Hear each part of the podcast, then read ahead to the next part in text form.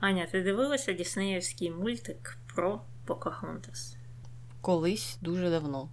Один раз, мабуть, всього, тому що деякі мультфільми я пам'ятаю точно, що передивлялася, але мультфільм про Покахонтас я дуже погано пам'ятаю, і мені треба Мгм. було у підготовці до цього випуску йти дивитися, про що він там був, щоб згадати. А ти його пам'ятаєш? Ти дивилася його? Також дуже давно у дитинстві, а дитинство було вже достатньо давно, у 90-х, і дуже погано також пам'ятаю. І мені здається, що я також бачила його один раз, і, можливо, навіть не повністю. Я інші мультфільми добре пам'ятаю. Аладдіна я багато разів бачила. Про красуню і чудовисько також е, багато разів бачила. А Покахонтас він якось пройшов повз. Або він просто не був мені такий цікавий, я навіть не знаю. Але про справжню Покахонтас у сьогоднішньому випуску.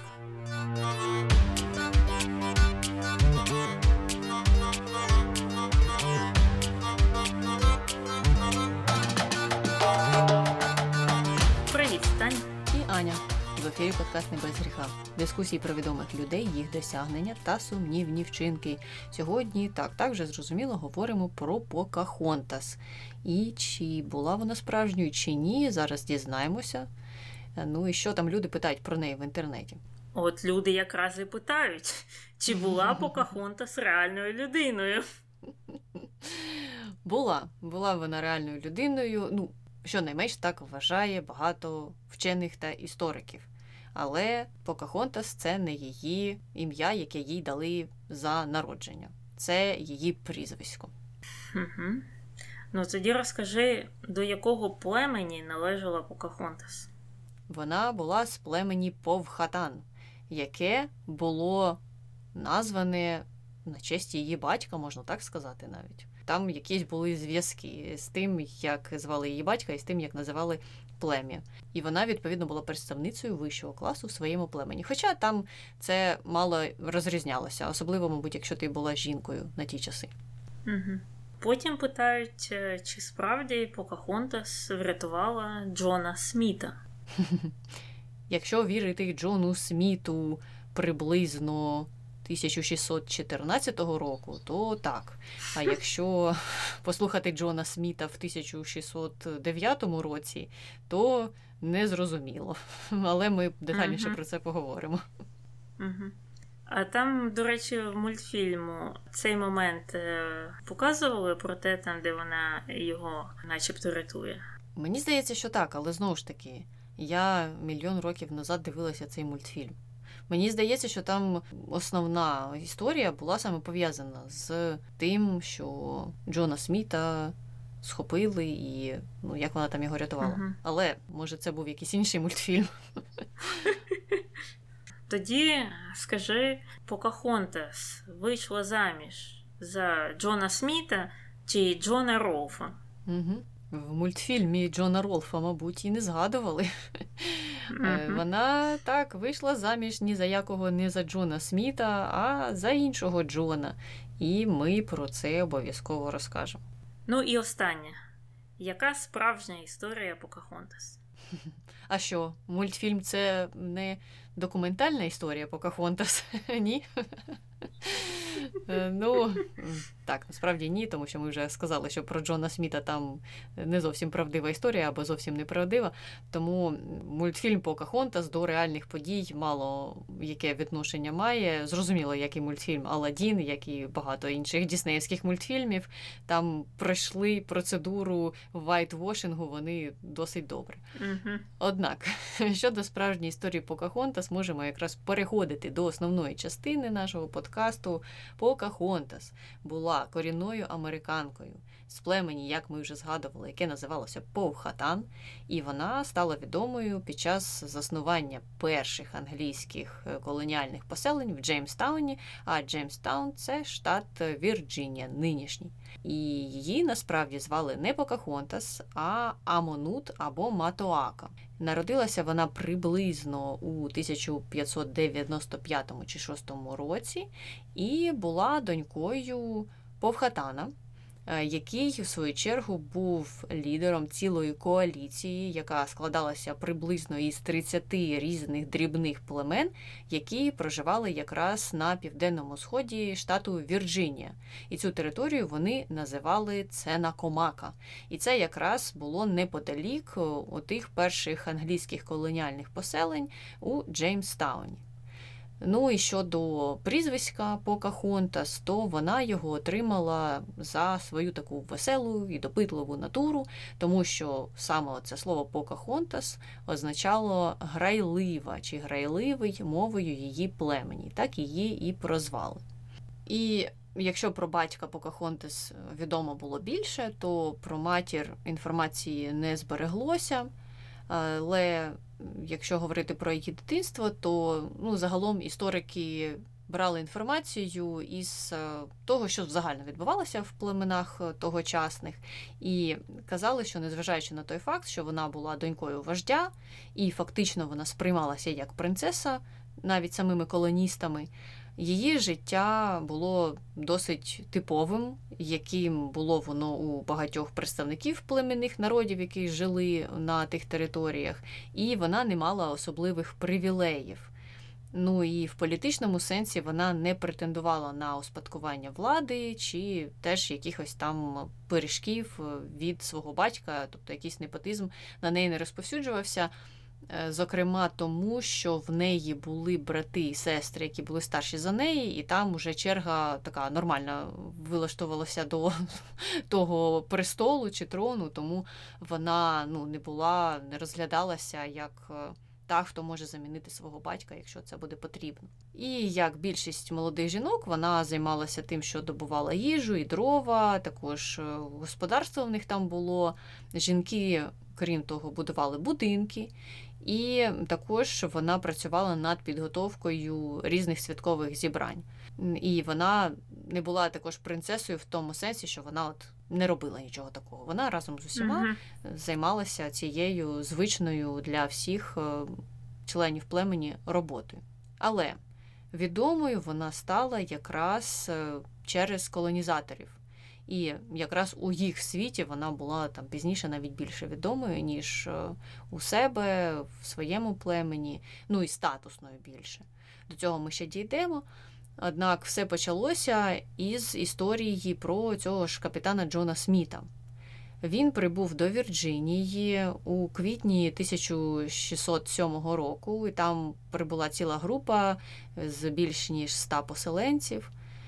Ну і протягом наступних кількох місяців англійці мали численні зустрічі із корінним населенням. Деякі з цих зустрічей проходили мирно, деякі ні. Ну і вони досліджували ці всі території, е, на які вони прибули.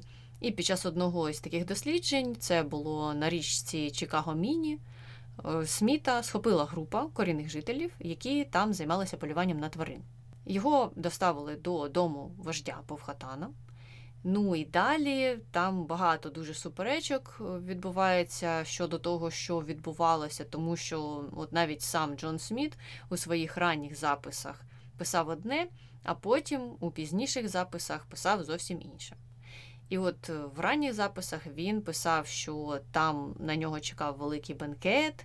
Після цього він провів довгу розмову з вождем, вона прийшла мирно, і Покахонтас там взагалі не згадується. Але далі про неї є деякі згадки. А вже через кілька років, коли він повернувся додому до Англії, то у 1616 році він писав листа до королеви Анни про Покахонтас. І ми теж перейдемо до того, чому він цей лист писав. Але в цьому листі була детальна історія про те, як ця дівчина врятувала його від страти, і за його спогадами підлеглі вождя Привели ж його це до табору і принесли два важкі камені, на один з яких мали би покласти голову сміта, а іншим цю голову мали би прибити. Ну, Такий був якийсь кровожерливий ритуал. Ну і в той момент саме ні звідки з'явилася Покахонтас, поклала свою голову на голову сміта, щоб його врятувати. А після того, як її батько погодився його не вбивати, то вона нібито вмовила його навіть надати Джону Сміту супровід до його поселення в Джеймстауні, щоб йому там не було страшно самому джунглями чи лісом іти до своєї колонії. Ось така добра дівчина. Ну і якщо вже дивитися, що там писали історики, як вони це все аналізували, то звичайно ж вони висловлюють сумніви щодо того, що ця от друга історія про те, як Покахонтас врятувала Сміта, сталася саме так, як він її описував. Тому що там були умови, чому він писав цього листа королеві, і чому він, можливо, хотів би прикрасити все, що відбулося. Тобто багато хто йому не довіряє. Ну, однак ми не можемо з точністю сказати, можливо, все так сталося, як він і описав. Просто тоді дивно, чому він в своїх ранніх записах зовсім про це не згадував. Чи йому було спочатку соромно, що його врятувало Покахонтас, чи навпаки, він потім вирішив трошки красивішу цю історію зробити і ввести отаку героїню в неї. Тут незрозуміло, ми не можемо з точністю е, про це все говорити. Деякі теорії є про те, що. Можливо, Сміт перебільшив історію, щоб підвищити оце ж авторитет Покахонтас, а інші кажуть, що Можливо, він просто взагалі не розумів, що відбувалося, коли його привели в поселення корінних жителів. І, можливо, замість того, що його там хотіли стратити, насправді це був такий ритуал, який мав символізувати його смерть і відродження як члена цього племені. Можливо, це плем'я просто хотіло, щоб він з ними залишився жити. І от така церемонія мала би бути проведена.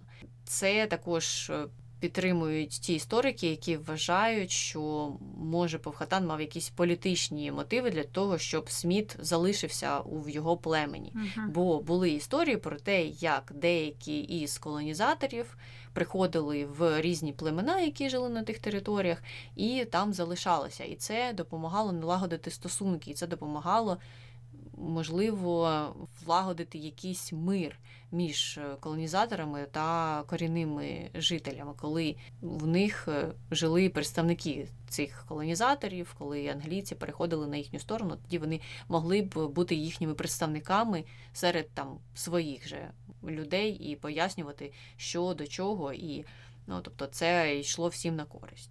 Так, але незважаючи на ці всі дискусії, суперечки, що там сталося навколо цього ритуалу або намагання стратити Джона Сміта, ця історія, якою б вона не була, все ж таки зблизила Покахонтас з Джоном Смітом.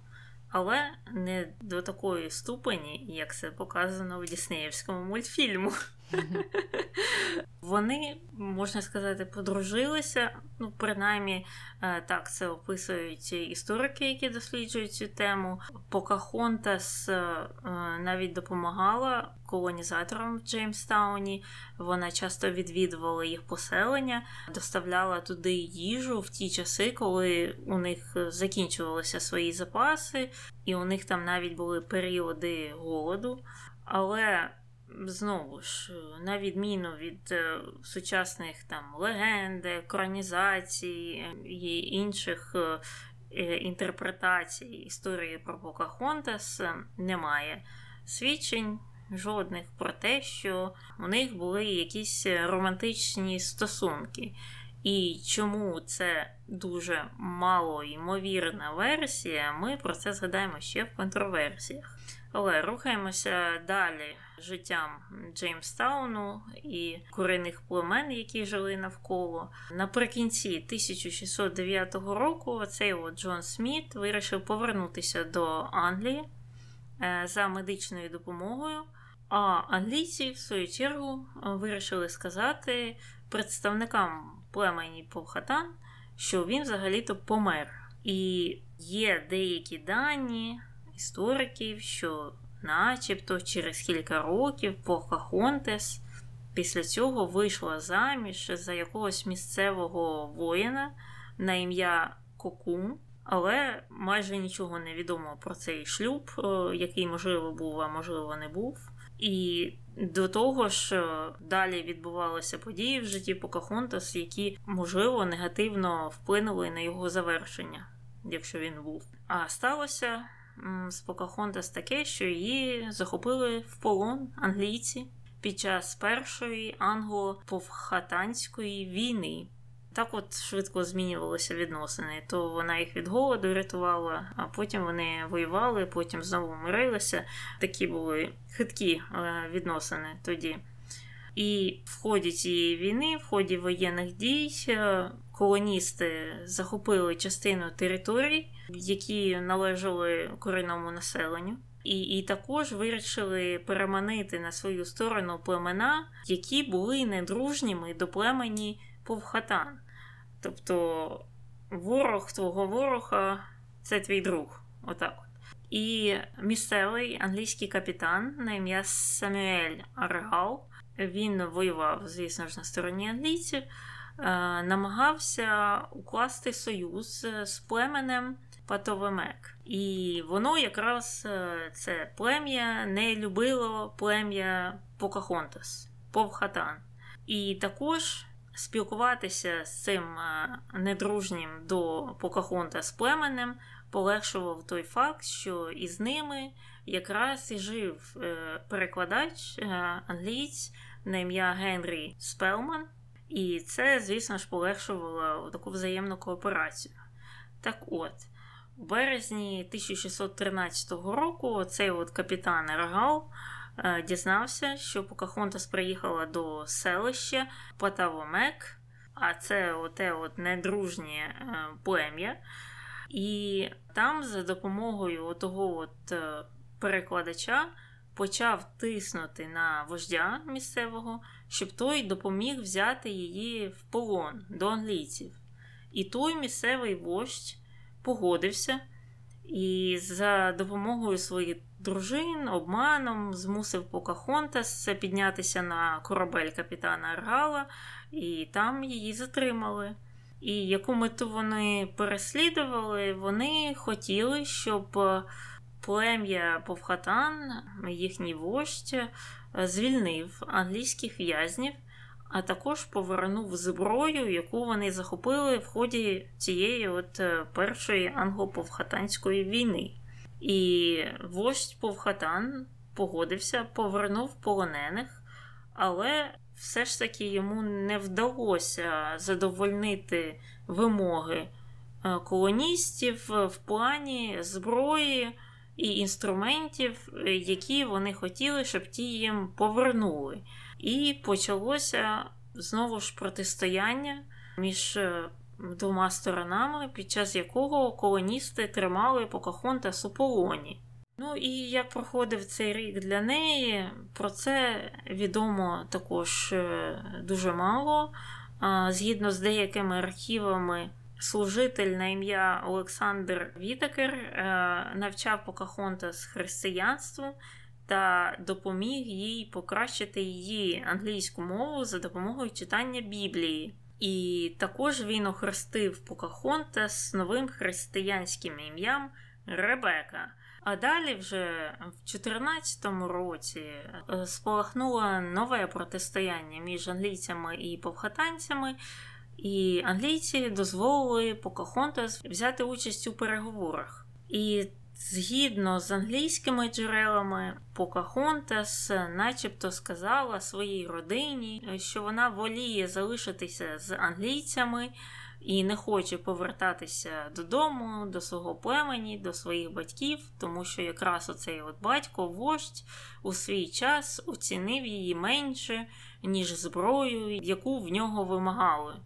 проміняв це так е, доньку на е, якісь е, інструменти. І таким чином Покахонта стала жити з колоністами. І там, от, коли вона там перебувала в полоні, вона познайомилася з іншим Джоном, Джоном Рольфом. А він був місцевим фермером, і він був вдівцем, е, втратив е, і дружину, а також дитину під час е, подорожі до Вірджинії. І там у них зав'язалися якісь стосунки романтичного характеру. І згодом вони вирішили одружитися. І тоді цей Джон Рольф написав листа губернатору з проханням дозволу на одруження з Покахонтас, в якому він описував свою любов до неї і переконання, що він врятує її душу через інститут християнського шлюбу. Ну, тут зрозуміло, що в цьому вже закладена дуже велика контроверсія, про яку ми, звісно, згадаємо в розділі контроверсії. А поки йдемо далі. Що відомо про те, як Покахонтас ставилася до цього Джона Рольфа? Його позицію ми от е, тільки що почули. А що там думала про нього інша сторона, ми не знаємо і взагалі не знаємо, як вона ставилася до цього шлюбу, але знаємо, що вони одружилися 5 квітня 1614 року. І в результаті цього шлюбу е, відбулося деяке потепління між колоністами Джеймстауна та місцевими племенами, а саме племені Повхатана. І це перемир'я тривало цілих 8 років, а це немало для тих часів для того регіону. І цей мир тоді був відомий як мир Покахонтас. І е, це було вигідно, звісно ж, для обох сторін. І тут також можна побачити деяку контроверсію в цій історії е, з шлюбом, який повпливав, начебто, на мир, про яку ми також згадаємо.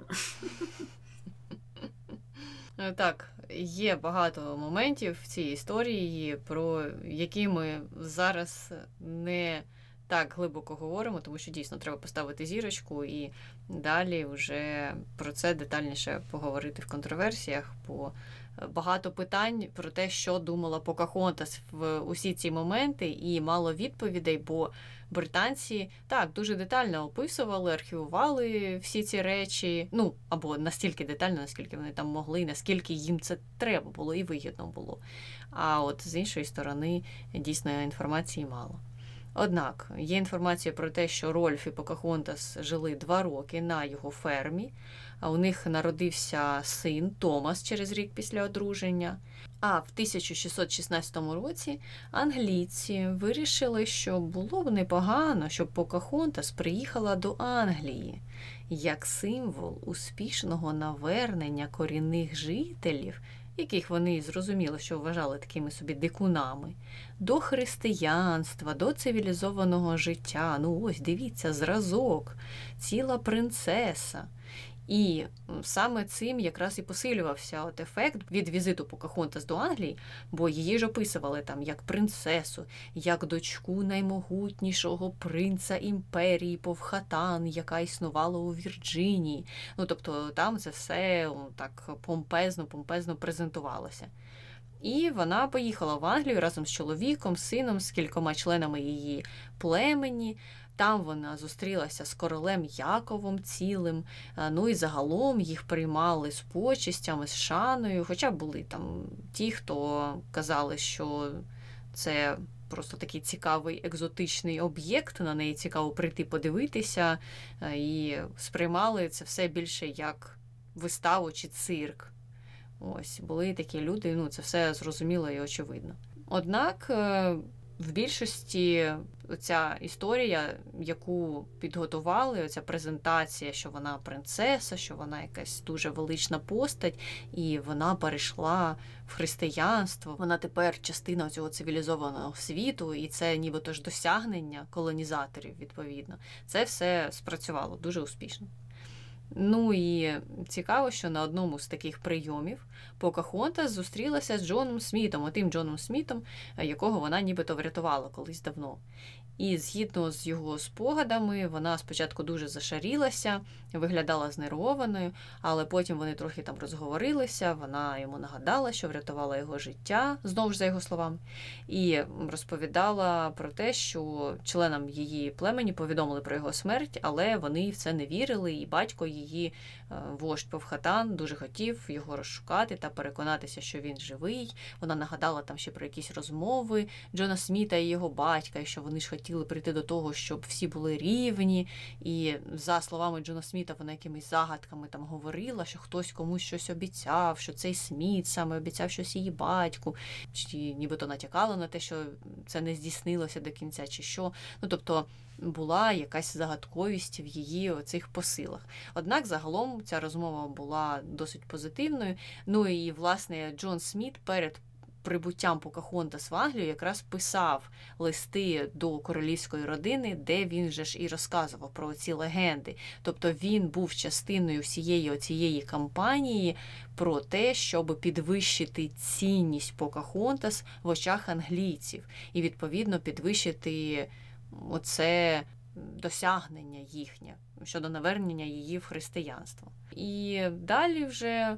Коли трохи відійшли вони від цих прийомів, то Покахонтас разом зі своїм чоловіком Джоном Рольфом оселилися в Англії, е, жили там десь протягом року, але у 1617 році вирішили їхати все ж назад до Вірджинії.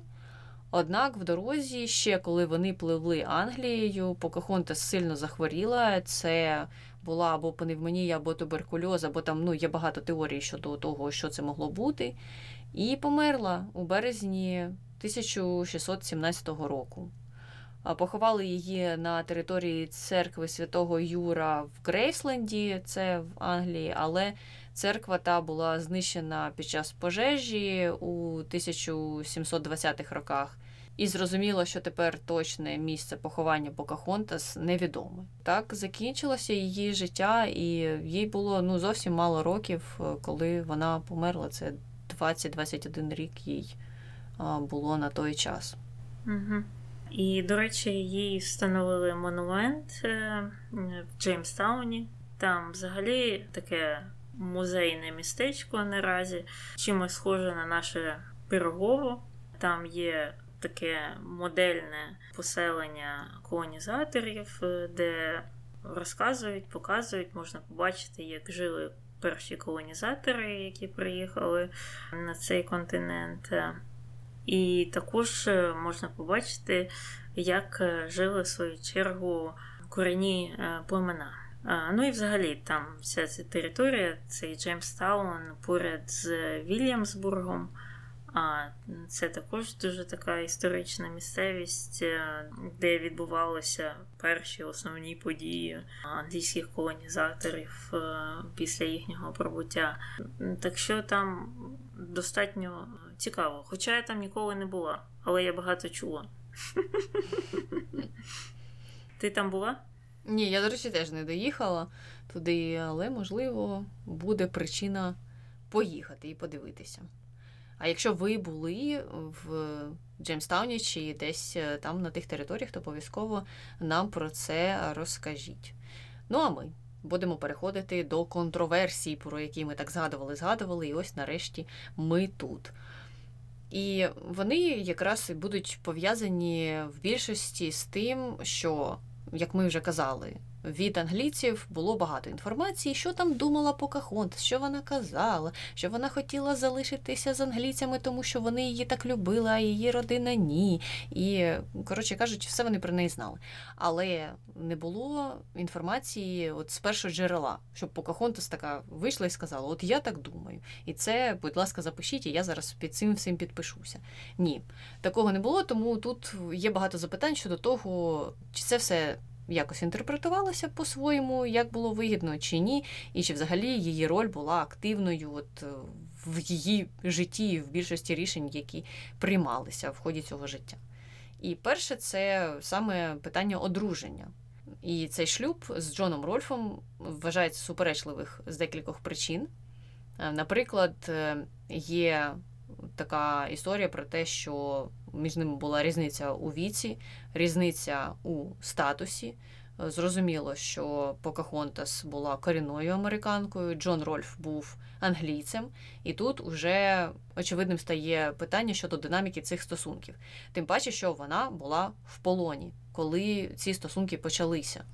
Тобто полонена корінна американка така собі раз і полюбила англійця, який фактично є колонізатором, і одним з тих, хто ну не те, що прямо брав її в полон, але представником тих, хто її полонили. І ясне діло, що бувають такі історії, але знову ж таки ми не можемо достовірно знати, чи там все було мирно і чи згода усіх сторін була присутня в цих стосунках. Е, ну і з боку англійців є багато інформації про те, що ми ж її тримали в полоні, так, так, так. Але ви не зважайте на слово полон, її тримали в умовах, в яких би жила принцеса, і вона там могла вільно пересуватися. І подивіться, ми ж її окультурили, і читати давали Біблію, і все на світі. Однак це їхня сторона, це опис подій, які йдуть із е, боку колонізаторів. І опиратися на це і вважати це все стовідсотково чесним, ну, якось не знаю, чи хочеться і чи варто.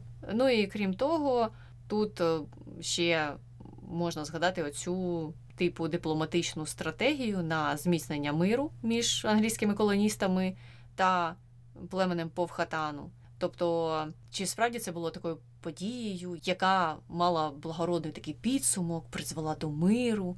Ну, типу, що Покахонтас полюбила колонізатора, і всі з цим змирилися, і раптом у всіх відкрилися очі, і всі обійнялися прямо під час цього весілля і сказали, давайте забудемо ми свої образи і прийдемо до восьмирічного миру, і цей мир назвемо на честь Покахонтас. Ну, е, якщо так трохи реалістично зняти рожеві окуляри і подивитися на подібні події, то можливо це було своєрідною транзакцією, яка була вигідна чи обом сторонам, чи одній більше, ніж іншій. Але Ця романтизація вся може дуже добре відійти на другий план або взагалі відкинутися, тому що ми знаємо, що не раз в історії відбувалися шлюби, які були вигідні для налагодження зовнішніх зв'язків. І в цьому випадку це також міг бути подібний приклад. Ми видамо її заміж за цього англійця, щоби Наприклад, в членів її ж племені не було причини на нас нападати, е, тому що тепер одна з них живе з нами, і як же ж вони на неї будуть тепер нападати? Така могла бути теж причина для цього шлюбу. Крім того, щодо взагалі перебування в полоні, є там різні теорії, історії і дані. Деякі з них не багатьма істориками підтримуються, але все ж вони існують, і, мабуть, тут їх теж варто озвучити, що ці умови перебування в полоні були не такими прекрасними і зручними для Покахонтас. Є дехто, хто навіть каже, що вона була жертвою насилля. Але це знову ж таки не ті історії, які підтримуються більшістю істориків. Однак вони існують. Так, ну і другою складовою всієї цієї дивної динаміки є оце от навернення до християнської релігії. І, звісно ж, сучасні історики дуже сильно ставлять під сумнів Е, добровільність цього от е, її переходу до християнства. І, звісно ж, е, є активні дискусії щодо того, чи не було це зроблено під впливом зовнішнього тиску і бажанням зблизитися з англійськими колонізаторами, а точніше, бажанням англійських колонізаторів зблизити дикунів до них це все в лапках. І тут, е, звісно, можна розвивати ширшу дискусію про такий от е, культурний, е, релігійний, традиційний примус, який був притаманний у цьому всьому колоніальному контексту, де ну, вважалося нормою нав'язувати свої там власні скрепи, які вони привезли з Європи, на місцеве населення, тому що це вважалося ними як єдиний прийнятний образ життя. В будь-якому плані, в будь-якій площині, будь-то вона релігійна, культурна, в плані традицій, в плані мови, в плані чого завгодно, що ми люди цивілізовані, ми кращі, ми приїхали на цю землю, ми несемо людям оцю цивілізацію, культуру е, разом з релігією, з усім іншим. І е, це все на благо ми робимо цим людям. Вони просто не розуміють, яке благо ми їм несемо.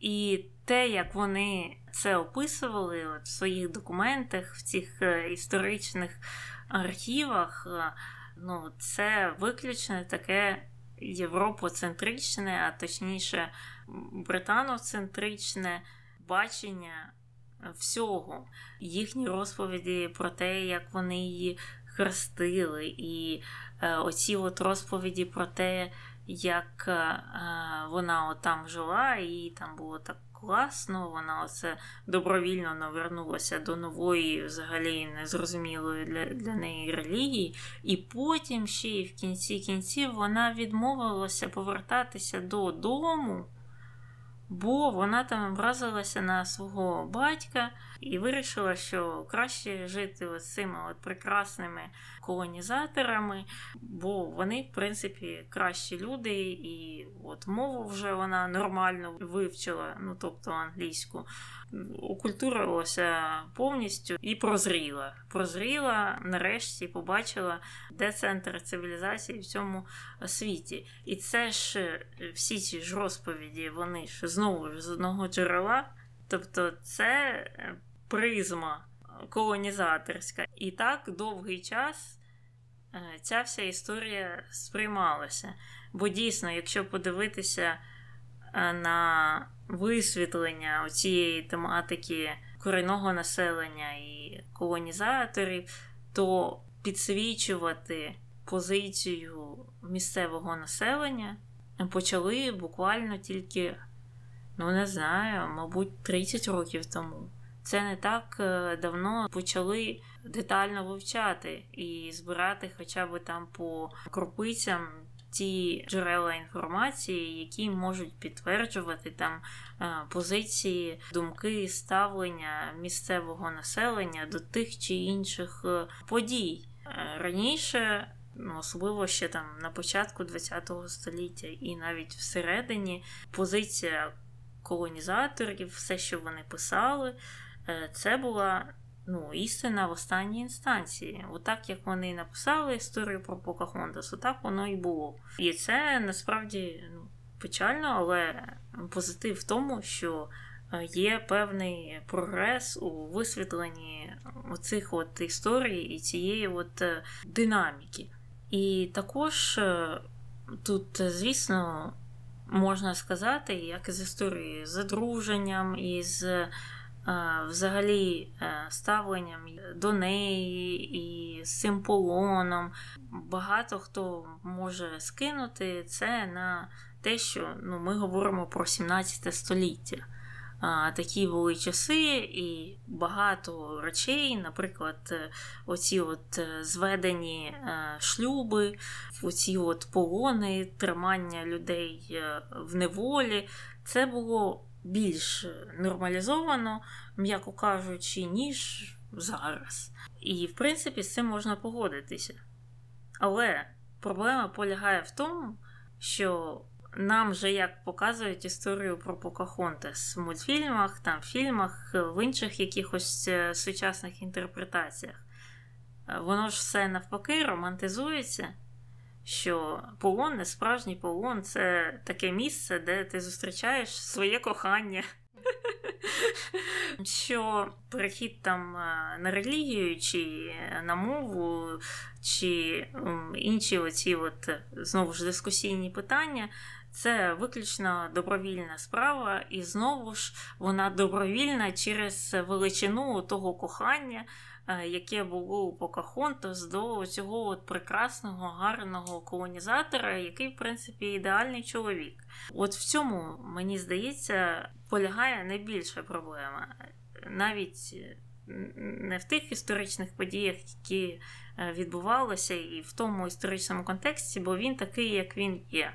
Люди по-іншому дивилися на багато речей, ніж ми дивимося на них зараз. Це нормально, ми з цим змирилися. Але навіщо романтизувати ті речі, які являються ну, наразі на 21 або навіть на кінець 20-го століття, коли вийшов той мультфільм, навіщо нормалізувати дикі речі і представляти їх як суперромантику, як якийсь приклад для наслідування, ще й для маленьких дітей. Оце от мені не зрозуміло. Угу. У мене в ході цієї дискусії буде лише один аргумент позитивний щодо цього мультфільму. Я до нього дійду в кінці, але загалом я погоджуюся, що це от зображення, яке було в мультфільмі Діснея, воно ну, дуже викривлене, і воно так створює картину, яка насправді історично не відбувалася. Ви хотіли зробити мультфільм, який оснований на історичній постаті, і нібито ну, просунути цю історію. Тобто ви хотіли, щоб ваші глядачі, маленькі діти в більшості, знали більше про корінне населення, про людей, які жили на території, яка зараз називається США. І це нібито би сприяло їхньому інтересу взагалі до цієї теми. Але ви паралельно з цим викривлюєте більшість подій, які там відбулися, і накладаєте оцю палену рожевих окулярів на стосунки колонізаторів та корінних племен і на те, що насправді відбувалося. Я розумію, що в мультфільмі Діснеївському не можна розповісти про всі жахіття, і це очевидно. Але ж якщо вони хотіли історію про Покахонтес, то це все ж можна було описати більш реалістично, навіть е, зважаючи на там різні речі, які вони хотіли б там обігнути різні кути, все одно можна було б не приховувати конфліктні взаємини, які насправді існували, і от ті складні історії, ту складну динаміку, яка була. Ну, ось, тобто, якщо шукати відмінності між мультфільмом і реальним життям, то зрозуміло, ми багато чого покрили. Найбільша відмінність це те, що не існувало романтичних стосунків між Джоном Смітом і Покахонтас, що це було неможливо, ну, згідно навіть із документальних записів Джона Сміта, до того ж, коли Джон Сміт прибув на територію теперішніх США, то Покахонтас було 10 або 12 років, а Джону Сміту було набагато більше. По-моєму, йому було за 30. Ну тобто тут дуже багато проблемних моментів. А в мультфільмі ми бачимо, що Покахонтес зображена як молода дівчина, і Джон Сміт також молодший, ніж він насправді в реальності був. Ну і та історія, яка сталася з ним, коли його привели до вождя, також не відповідає дійсності, або не зовсім відповідає дійсності, або є багато питань щодо неї. Плюс ще одна відмінність є пов'язана із е, нареченим Покахонтас, е, членом її ж племені, якого звали Кокум. І в мультфільмі він зображений не зовсім позитивним персонажем. Вона там е, якраз здається, перед тим як вона познайомилася з Джоном Смітом за сценарієм, вона не знала, чи вона хоче виходити за нього заміж чи ні, а там за неї нібито все розпланували вже, і от хотіла організувати весілля з цим нареченим кокумом. А вона не зовсім цього хотіла. Тобто, виходить так, тут також що такою. Трохи невидимою ниткою у сценарії. Йде історія про те, що Ой, та цей чувак з мого села мені не підходить. Я піду зараз познайомлюся з цим класним колонізатором Джоном Смітом. Він же ж е, з-за кордону приїхав, несе мені цивілізацію і культуру, і все таке інше. Він же набагато мені цікавіший, ніж оцей хлопець, е, з яким я там росла, і е, який представник моєї ж культури. Ну, я розумію, що в житті теж таке стається, але просто коли так багато всього начинено в один мультфільм, то ти починаєш задавати питання: а навіщо оце зроблено? Навіщо оце? Навіщо оця історія тут? І це все дуже добре вкладається в пазл, який називається whitewashing. або е, Трошки таке відбілювання, або ну зовсім не трошки, я маю на увазі, коли я кажу слово трошки, відбілювання цієї колонізаторської історії, яка відбулася. І на сам кінець е, приходжу я до позитивнішого моменту, пов'язаного з цим мультфільмом. Так, там все романтизовано, і історія закінчення тих стосунків з Джоном Смітом загалом не відповідає дійсності.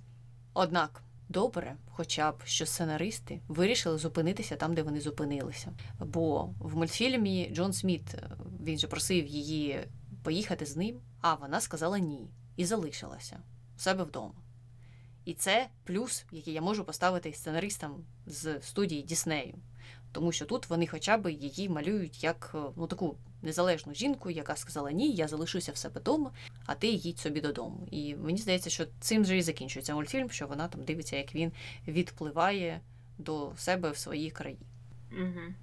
Ну, треба було ще дописати, що вона побігла до хати Кукума і освічилася йому в коханні, і це закінчилося їхнім шлюбом. Чи, можливо, вона побігла до його хати і прийшла на його поріг і побачила, що там купа гарбузів стоїть.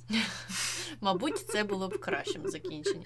Але насправді мені сподобалося хоча б оце, що вони описали в кінці. Угу. Але у нас е, не тільки є контроверсії, як завжди, є трохи ще й конспірології. І одна із найпоширеніших з них е, полягає в тому, що деякі люди говорять, що вона насправді ніколи не потрапляла в полон до колонізаторів англійців. І натомість вони стверджують, що вона добровільно погодилася жити серед них, щоб збирати інформацію та саботувати їхні плани. І прихильники цієї теорії вказують на той факт, що до Покахонта ставилися з великою повагою. Знову ж е, джерело невідоме, але стверджують.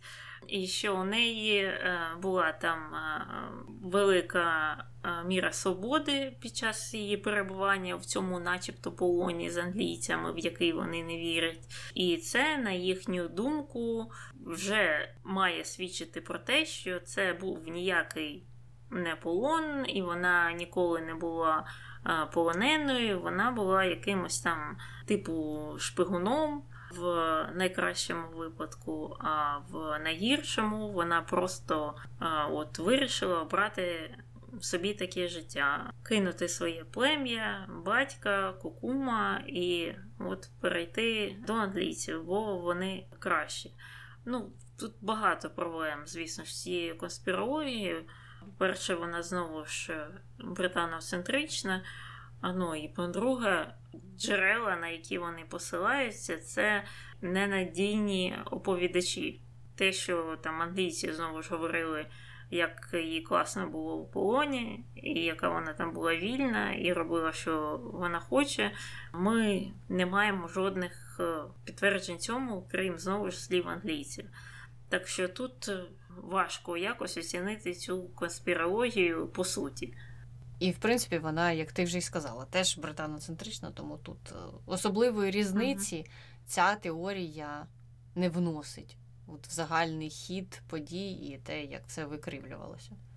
Ну, а друга теорія взагалі каже, що не існувало Покахонтас. Це англійці її вигадали, щоб просувати свої колоніальні амбіції. Але тут також багато неспівпадій, ну, тому що і Джон Сміт про це писав, і у короля вона була, і портрети її також писалися. Ну, дуже-дуже багато людей треба, щоб було зав'язано які погодилися вигадати історію про Покахонтас, і ніхто з них би не зійшов з цих рейок, на які вони погодилися, і потім там не сказав е, усім, що а, ми це вигадали. Це так само, як чи були американці на місяці. Є ж багато конспірології щодо цього питання. Mm-hmm. Але коли в конспірології можливість зав'язано сотні або тисячі людей, то це вже е, якось е, скептично сприймається. Ну і на цьому ми можемо завершувати нашу історію з Покахонтас. Якщо вам є щось додати, обов'язково напишіть. Якщо ви краще пам'ятаєте мультфільм Покахонтас 1995 року випуску, також нам напишіть, що ви про це думаєте. І якщо ви бачили якісь інші екранізації, або е, інші адаптації, наприклад, в книгах чи якихось оповіданнях. Можливо, якийсь fanfiction пишуть про Покахонтас, я не знаю. То також нам розкажіть про це. Ми будемо переходити до коментарів про Джесі Оуенс. А коментарів про саме Джесі Оуенса немає. Е, хоча було багато прослуховувань. Якщо ви слухаєте і вам цікаво, обов'язково дайте нам знати, щоб ми знали, про кого далі записувати наші випуски. І в цьому випадку переходимо до хрінометру. Що ти Таня, хочеш сказати про Джесі Оуенса? Нічого специфічного. Там єдина контроверсія, в принципі, яку можна приписати е, йому та його колегам по спорту, це те, що у них е, було бажання їхати на Олімпійські ігри в Гітлерівську Німеччину. А ця подія, як відомо, була і є е, контроверсійною. І в кінці кінців вони туди поїхали і вирішили це не бойкотувати. І ставлення до таких спортсменів завжди неоднозначне. І тоді так було, і зараз так є.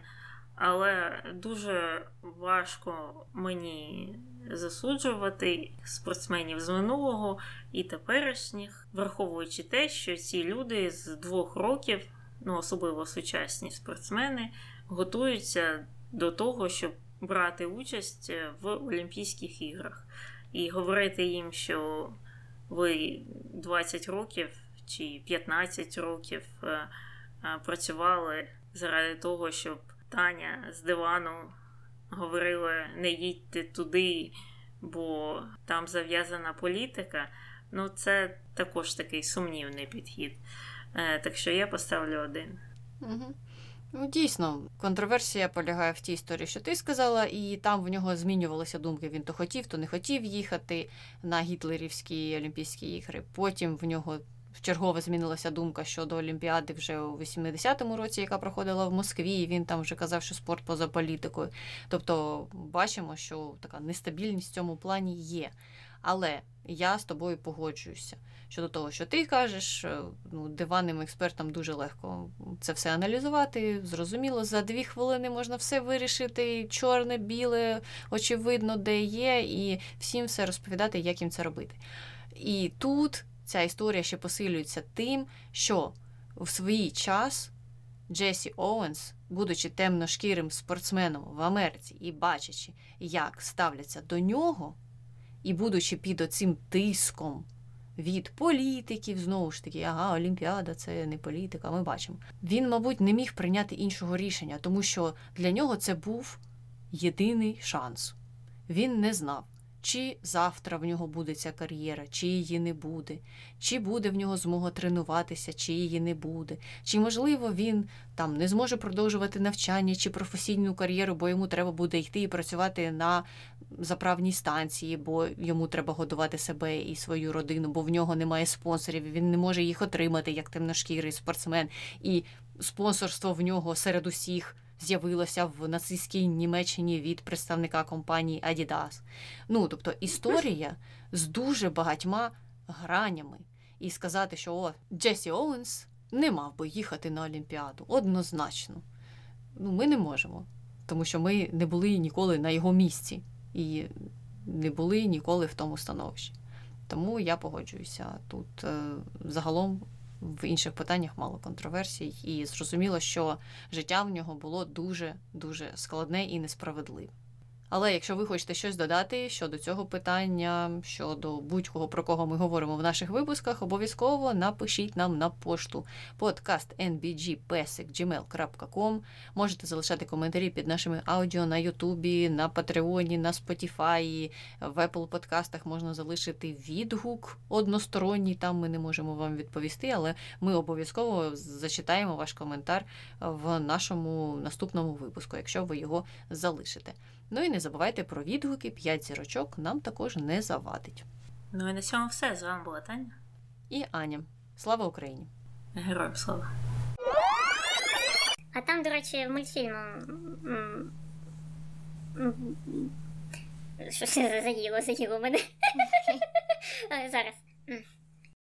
Все потім. Все потім, все потім. І сказати, що о, Джесі Джеймс. Джей... Бачиш, знову, у мене Джесі Джеймс. Звідки він була? Я не знаю.